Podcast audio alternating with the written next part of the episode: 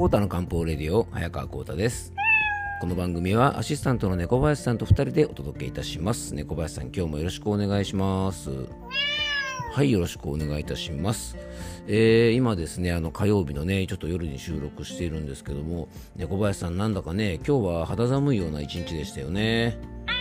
うん、ところがですね実はねあの今日ですね、まあ、水曜日はですね一気に気温が上がるみたいなんですよ。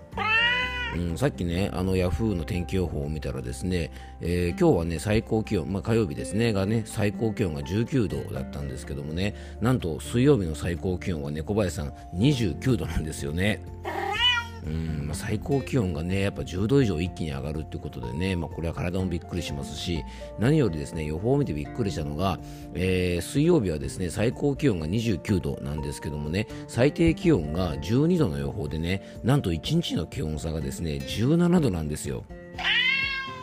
ねまあ、諸説あるんですけども、えー、人間がですね自律神経で対応できる気温差というのはプラスマイナス5度ぐらいまでなんていう説もあるぐらいなんでね、まあ、多分急にこんなに気温が変わるとですねなかなか体もついていかないので多分体調が悪くなっちゃうような人も増えるんじゃないかなと思うんですよね。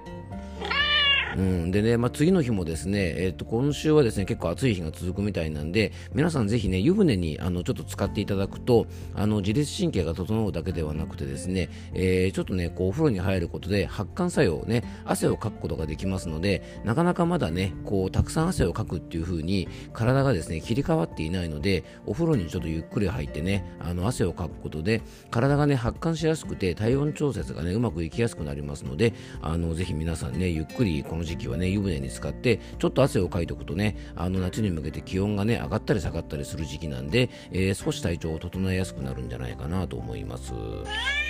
はい、ということでね、皆さんぜひ気温差に気をつけて元気にお過ごしください。それでは今日の本題に行きましょう。コータの漢方レディオ、今日もよろしくお願いいたします。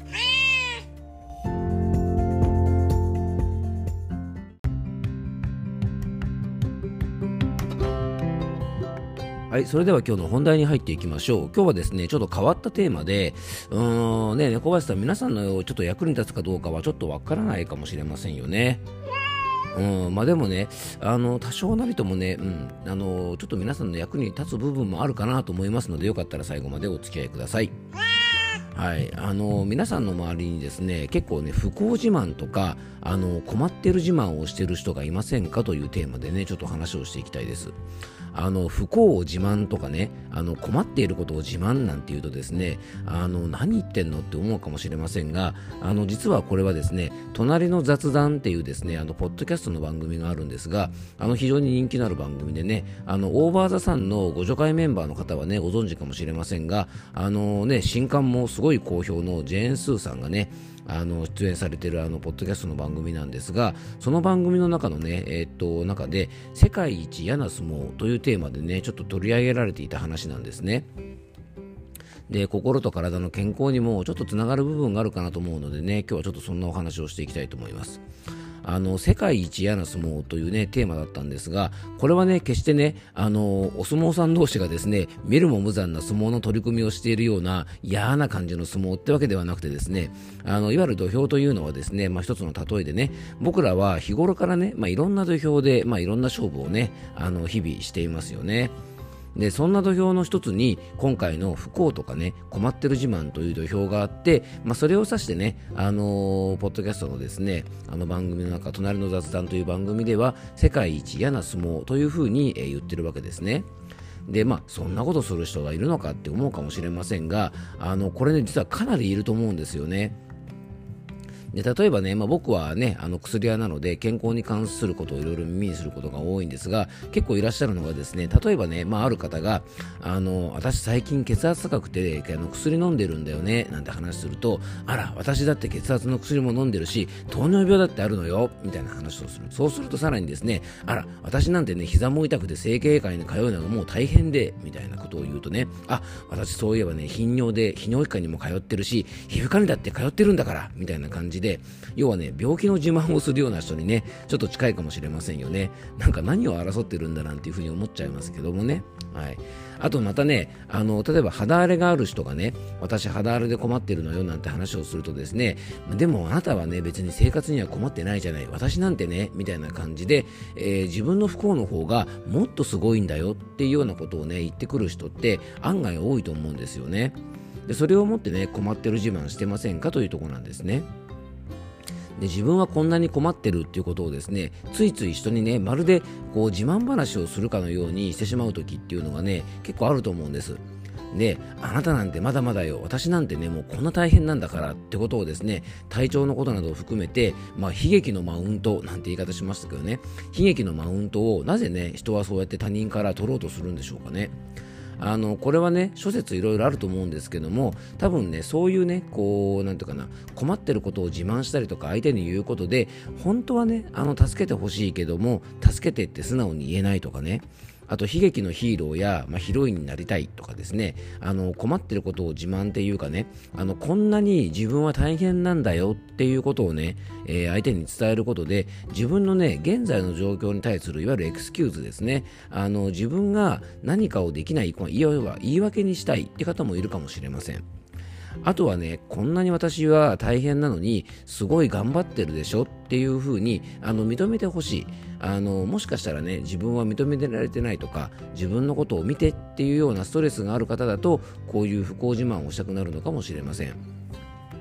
あの最初の方にですね、まあ、病気のね自慢の試合をし合うあの2人についてねちょっと例えて言いましたがあの裏に何があるかというとですねもしかしたらいや私はこんなに体調が大変なのにもういろいろねあの仕事とか家のこととか頑張ってるのよっていうことをですねもしかしたらその人の相手に対してちょっとこうマウントを取りたいなんていうね気持ちがあるのかもしれません。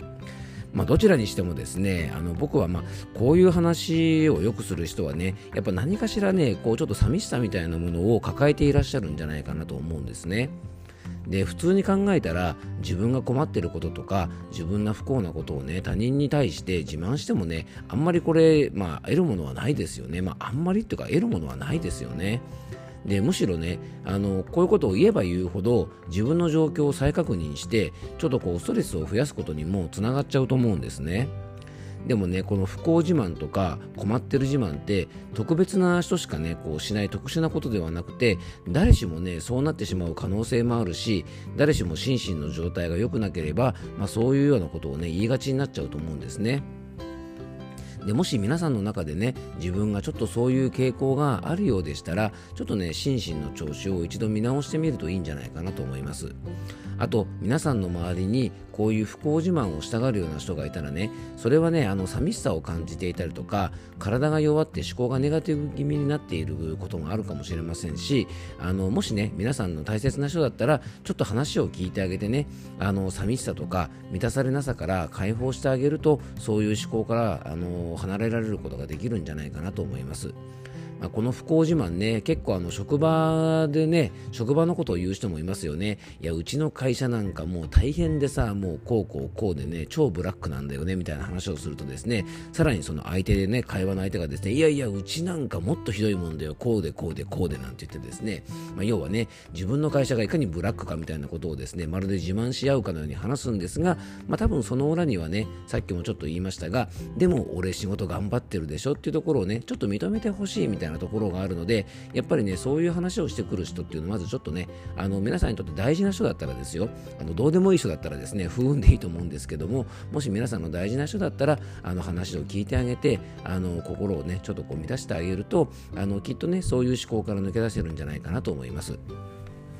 もし皆さんの周りでね、そういう方がいたら、あそんなに大変なのにね、本当に頑張ってるねっていう風にね、一声かけてあげましょう。あの、実際ね、そういう、まあ、ちょっとこう、困ってる自慢とか、不幸自慢をするって方はですね、まあ、実際にね、大変な目に遭ってるということは事実なので、まあ、そういったところはね、一言声をかけてねぎらってあげたりすることもね、あの、きっとその方の心の平和にもつながるんじゃないかなと思います。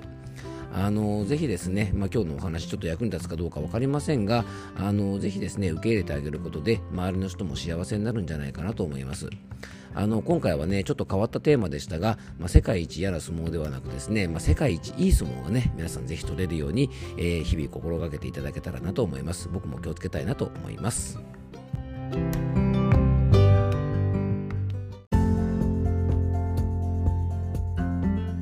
はい、今回もクロージングのお時間です。今日はですね、まあ、不幸自慢とか困ってる自慢をしてませんかなんていう話だったんですが、まあでもね、不幸自慢とかね、困ってる自慢をされても、まあね、小林さん、まあ、なかなかね、気持ち的にはいい気持ちもしませんけどね。うん、まあでも逆にね、あの、なんだろう、こうね、幸せ自慢っていうのもね、あんまりされてもですね、チェ、なんだよなんてちょっと思ったりもしますよね。うんまあ、どっちにしてもですね何かしらねこう他人に対してこう自慢をしたりとかですね、まあ、言ってくるというのはあのその裏側にはねやっぱり認めてほしいみたいな気持ちはね結構ありますよね。うん、なのでね、まあ、あの誰しもそういう気分になるときってきっとあると思いますので、あの本当ね、繰り返しになりますが、皆さんの大事な人だったら、そういう気持ちをね、受け止めてあげるってこともね、大事じゃないかなと思います。はい、ということで今日も聞いていただきありがとうございます。どうぞ素敵な一日をお過ごしください。漢方専科サーター薬房の早川幸太でした。では、また明日。